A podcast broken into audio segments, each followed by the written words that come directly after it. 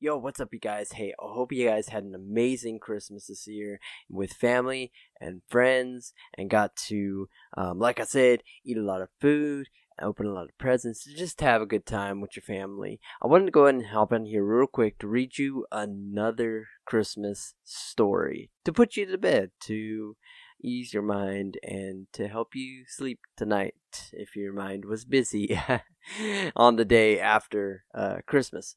But Anyways, the story that I will be reading to you tonight is Twas the Night Before Christmas. Twas the night before Christmas, when all through the house not a creature was stirring, not even a mouse. The stockings were hung by the chimney with care, in hopes that St. Nicholas would be there. The children were nestled all snug in their beds, while visions of sugar plums danced in their heads. And Mamma in her kerchief, and I in my cap, had just settled our brains for a long winter's nap. When out on the lawn there arose such a clatter I sprang from my bed to see what was the matter. Away to the window I flew like a flash, tore open the shutters, and threw up the sash. The moon on the breast of the new fallen snow gave the luster of midday to objects below when what to my wondering eye should appear but a miniature sleigh and eight tiny deer. The little old driver, so lively and quick, knew in a moment it must be St. Nick. More rapid than eagles, his coursers they came and he whistled and shouted and called them by name. Now Dasher, now Dancer, now Prancer, now Vixen. On Comet, on Cupid, on Dunder, on Blixen. To the top of the porch, to the top of the wall.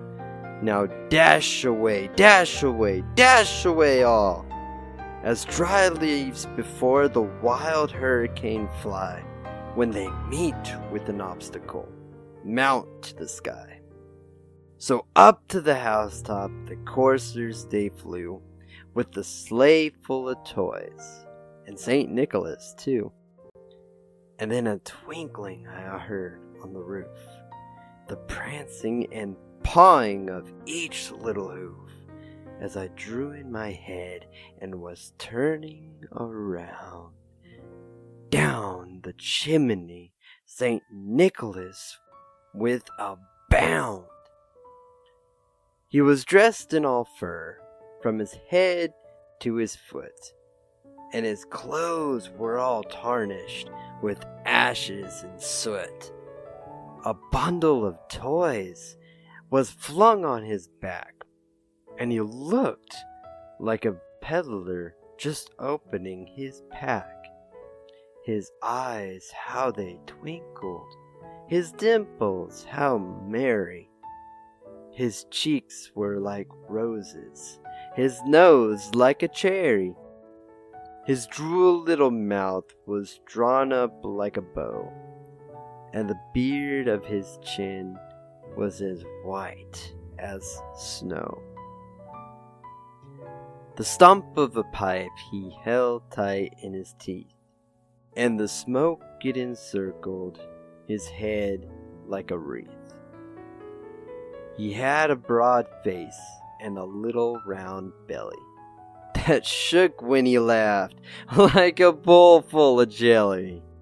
He was chubby and plump, a right jolly old self, and I laughed when I saw him in spite of myself. A wink of his eye and a twist of his head soon gave me to know I had nothing to dread. He spoke not a word, but went straight to his work, and filled all the stockings, then turned with a jerk, and laying his finger aside of his nose, and giving a nod, up the chimney he rose. He sprung to his sleigh, to his team gave a whistle, and away they all flew, like the dawn of a thistle. But I heard him exclaim as he drove out the night, Merry Christmas to all, and to all a good night. Well, there you go, guys. I hope you guys enjoyed that story and it gave you just a peace for the night while you lay your head and sleep and slumber. I love you guys. You guys have an amazing night, and I shall see you guys soon. Doop. Merry Christmas, guys. Peace out.